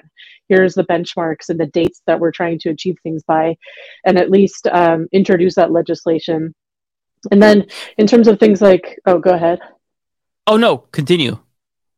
In terms of things like the current, you know, Build Back Better bill, I would be holding the line and not caving to this centrists like Manchin and Sinema, Gottheimer, who are trying to tank it. And then also keep calling attention to the fact that $3.5 trillion was the compromise. Originally, even Biden himself was talking about numbers as high as $10 trillion. And even if it were $3.5 trillion and all of that was for climate, it still wouldn't be enough for climate. And it's not all for climate. And so it's not enough. And so I would keep bringing that up and refuse to cave, because as long as progressives keep caving, we can't make progress. Yeah, I'm kind of curious, and it's hard to draw a really clear line, but what would be your number? Because Joe Biden said, all right, the $3.5 trillion, it's got to come down. And now the leadership of the Congressional Progressive Caucus is saying, okay, we're willing to talk numbers with you. What are the specifics that you want to cut? They're saying this to the moderates.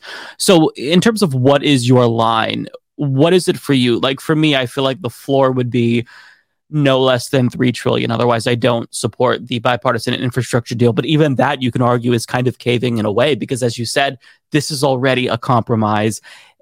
It's over 10 years. So it's honestly embarrassing that there's even a conversation about coming down from 3.5 trillion. That being said, you know, at this point in time, there's so much in that if we can get something through that will make a difference during a pandemic, I think it would make a difference. So it's tough, and morally, I don't know where I would have to draw a line. Do you have a sense of where you would stop and you'd check out and say no vote from me? I'd stick to 3.5 trillion and say, like, look, this isn't the way negotiations work. You don't walk into a car dealership and it's like, no, sorry, the amount you're asking for is too much. And then they're like, what do you want to pay instead? And I say, what do you want me to pay instead? You know, it's like, it's a two-way street. And so the corporate conservative Democrats who are holding this up, they're saying we're not going to vote for it. So, okay, come up with an offer. But in the meantime, I'm sticking to 3.5 trillion because that's what's needed. And if you look at it in terms of what members of Congress should be doing, with ideally what they would be doing is trying to help people, help their constituents. So say, okay, we're going to cut here. How many homeless people will freeze to death over the winter because you cut housing funding? Or, you know, how many families will put off having children and grandparents won't get their first grandkid? How much longer will they put that off because people just can't afford to have a kid without childcare subsidies? And put it in terms of those really concrete terms, like, okay, Joe Manchin, what's your number? How many homeless people do you want to die this winter? And put it back at them that way and be just really blunt, because that's what it's about, is people's lives. Yeah, and that's a really great point. What's frustrating to me is the way that progressives oftentimes negotiate themselves too much down. Not to say that I have much criticism of the progressives in the House, because they have done a great job at holding the line for the most part. But I think that if you, rather than coming down from 6 trillion to 3.5, maybe you come down to 5 trillion, and then you work down from there to get closer towards your goal. It's frustrating because I see these articles, and it's about Democratic Party operatives freaking out about 2022, Joe Biden's sinking approval rating. And I mean, there's a gigantic gift that is waiting to be gifted if they just pass this legislation. But they're not doing that. So I like that you would work in, you know, their constituents and whatnot. One thing that I wanted to ask you, because you are a grassroots candidate, how would you, or would you use the grassroots as part of your legislative process? Because oftentimes in Congress, you know, you give and you take, you make deals, you say, I'll support this if you support my policy, with other lawmakers, your colleagues. But how would you bring in the grassroots? Because I think that what people really would like to see is lawmakers trying to galvanize their constituents to take action, to make calls, to, if need be, show up in DC.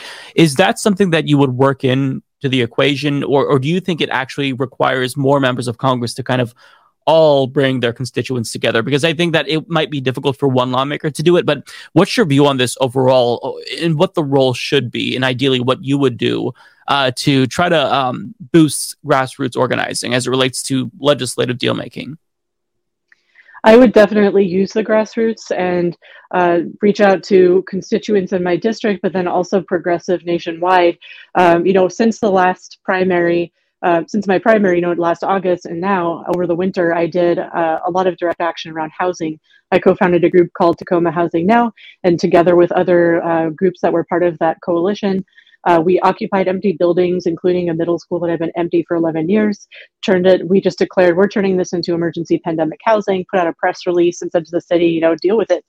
This building's been empty for over a decade. You're doing nothing with it. So we're just going to turn it into emergency pandemic housing so no more people die over the winter. And then when they kicked us out, we went on to do other actions. So we shut down an intersection and put a tent in the middle of it, since so many people are sleeping in tents and encampments. Since they refused to provide any trash services to the camps, we took a cue from the Young Lawrence And we went to the camp, we rented some U-Hauls, went to the camps, picked up, and it was mountains of trash, filled 2 U-Haul trucks and dumped it in front of City Hall. And lo and behold, they suddenly moved it. And when they picked up the trash really quickly, suddenly they were able to provide trash service. And then over Christmas, we paid for people, 43 people to stay in a hotel for Christmas Eve. And then on Christmas Day, we announced the county needs to pay with the free money from FEMA that they could be applying for and using right now. And that kind of stuff got action, whereas years and years of kind of polite calling and going to city council meetings and setting up meetings, let's meet with the mayor, let's meet with that person, let's have a summit, let's talk some more. It just doesn't work because politicians know how to talk the talk. They'll meet with you and be like, oh yes, I really value equity and equality, and we need to justice, and they just throw in buzzwords to them. I mean, these aren't just buzzwords. These are important concepts that they just treat like buzzwords, and they just kind of talk the talk and nothing changes. But because of us, our action, they added 200 shelter beds to the system. They extended a shelter. It was going to end in the middle of winter. They extended it through to the spring. And that stuff definitely saved lives because people die every winter here. And so as a legislator, I would want to do the same thing, speak with organizers, develop a plan. And what is a nonviolent direct action that we could take to really force Congress's hand? And I would be willing to do that and use the grassroots to take direct action, because as 1 out of 435 votes, or 1 out of, I think it's about 100 in the Progressive Caucus. That's just one vote. And so I would definitely have a lot more power to pressure other legislators by using nonviolent direct action. Yeah, I like that you have that history as an activist, because you know specifically through experience what gets lawmakers to pay attention, and that's really important. You know what makes them tick. You know what gets them to actually hear people, not just ignore them. So I think that that's really important. Going into Congress, you will inevitably be faced with really, really complex situations that aren't usually black and white. Oftentimes, you'll see large bills, large spending bills that contain a lot of good things and a lot of bad things. But I want to propose a hypothetical situation just to see how you would handle this as a lawmaker. And I don't really feel like there's any right or wrong answer. It's pretty complex. I don't know how I would deal with this, but let's say that there is another $3.5 trillion spending bill that comes up, and there's lots of really, really great things in it. There is paid family leave. There is additional funding for housing. There's an expansion of Medicare and Medicaid to the states so they can expand healthcare.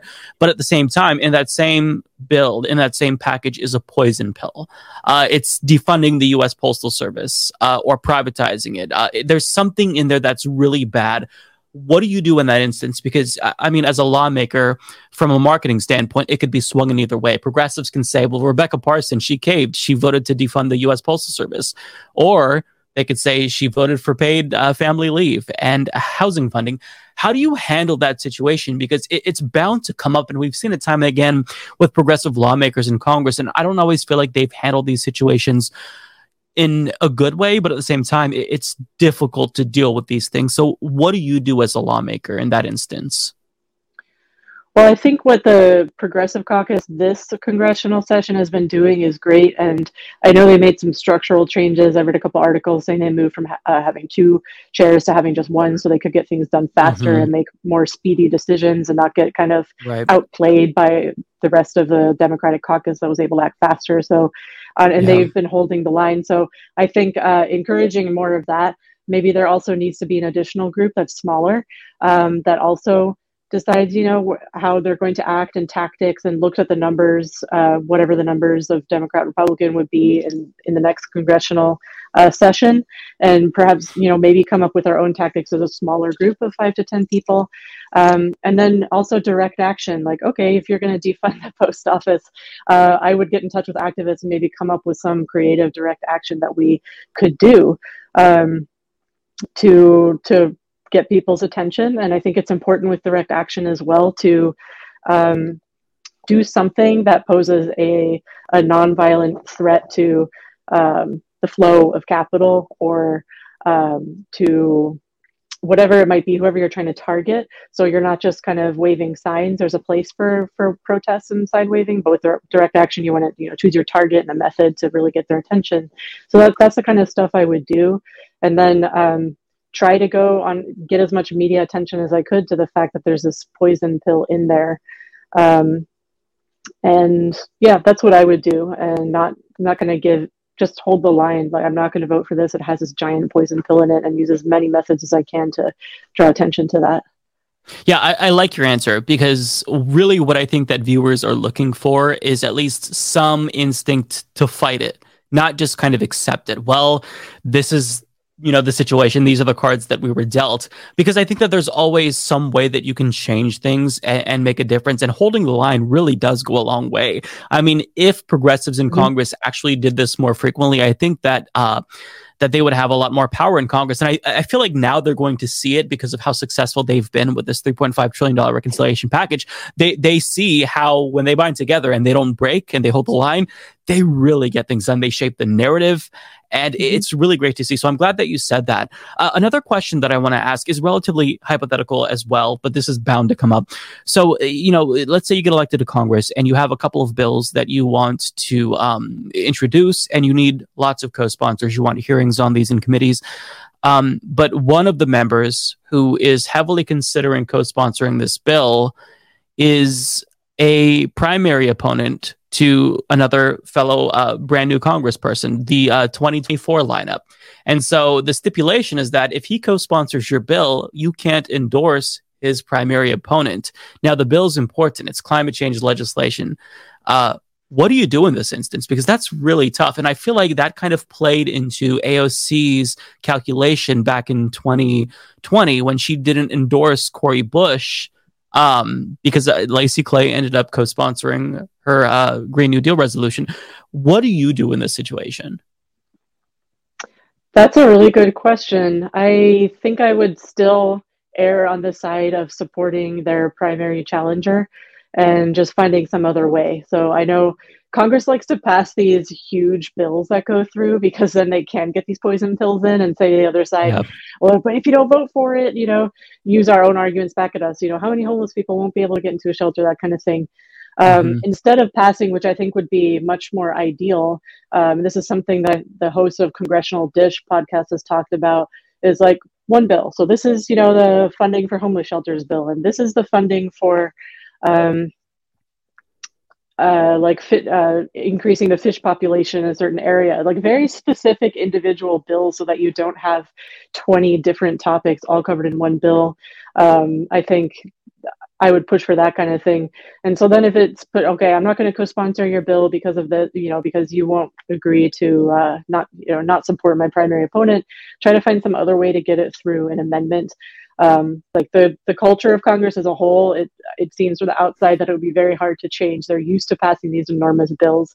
And so if that's the way it's going to be, okay, then maybe I go to some other ally and say, well, could you get this small thing through as an amendment to your bill?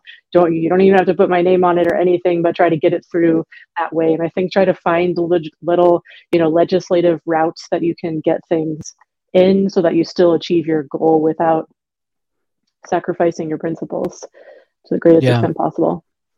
Yeah, I like that answer. I think I would do the same thing, because ultimately, even if we need support for these bills, progressives in Congress need to build power. At the same time, nothing will really change if we don't change the makeup of Congress. So I would also prioritize that. So I appreciate your answer there. Okay, last hypothetical, I promise. This one's a fun one. You're on the House floor, you're debating a bill, and Marjorie Taylor Greene walks up to you and she calls you a communist and tells you to take off your mask. What do you do in that situation? Do you run or do you confront her? I ask her if she's carrying. I don't know. That's smart, actually. Because I think during the Civil War, didn't a northern congressman and a southern congressman actually got into a fist fight on the floor, and one of them was severely injured?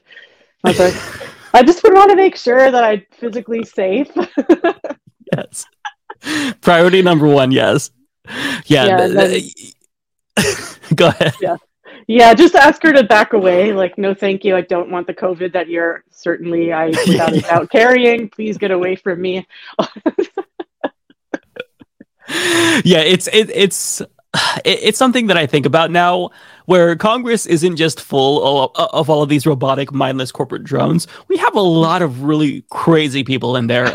I mean, it's not like this is a new phenomenon with Marjorie Greene. We've had Louie Gohmert there for a while, but it's still, I feel like the level of insanity that we're seeing from Congress, it has increased measurably so. So I'm curious how you deal with this. Watching the progressives in Congress deal with Marjorie Greene, I know Cory Bush had to move her office. She was screaming at another member of Congress outside on the steps of Capitol Hill. I can't remember who.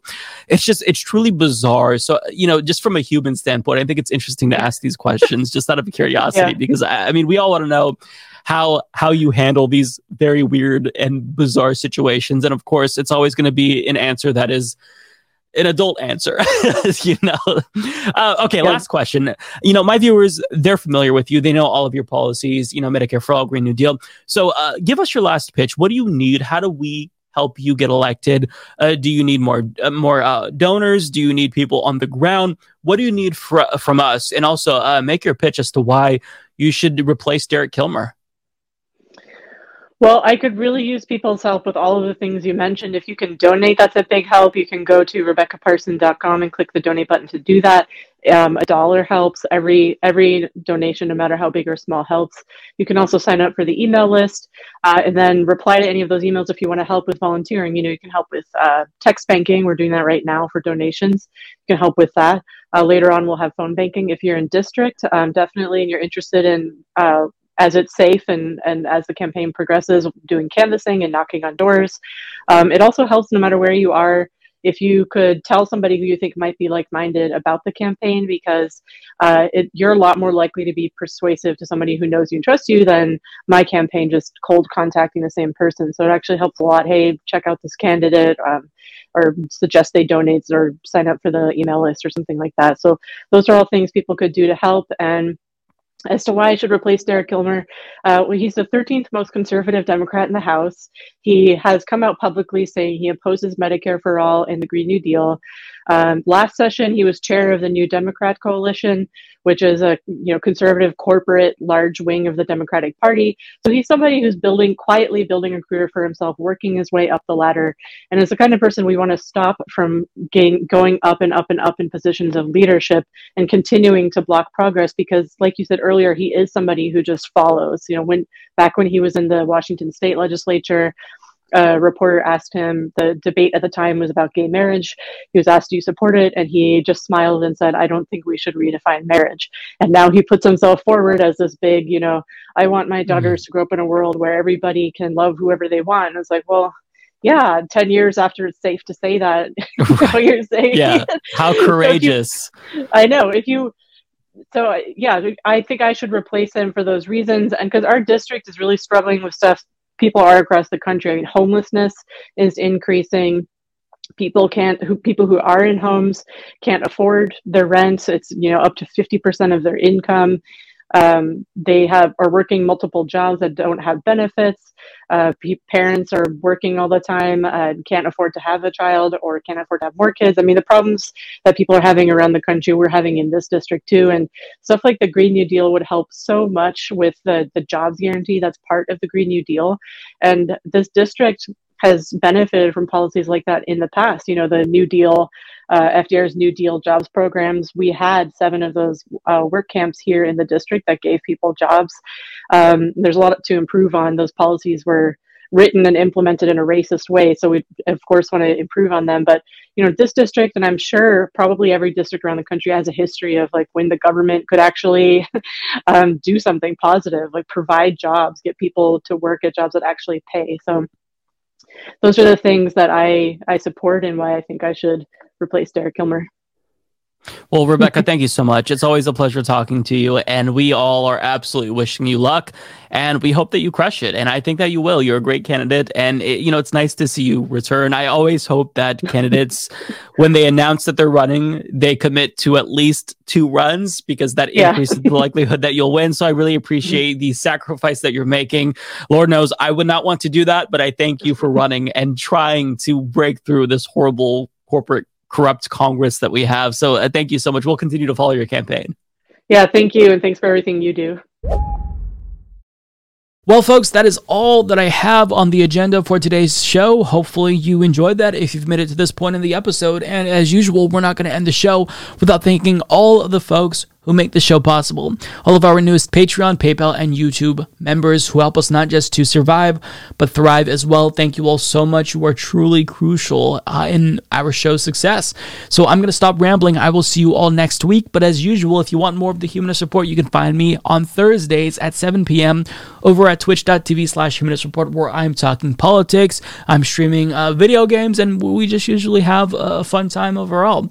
But that's it, folks. Take care, everyone. My name is Mike Figueredo. This has been The Humanist Report.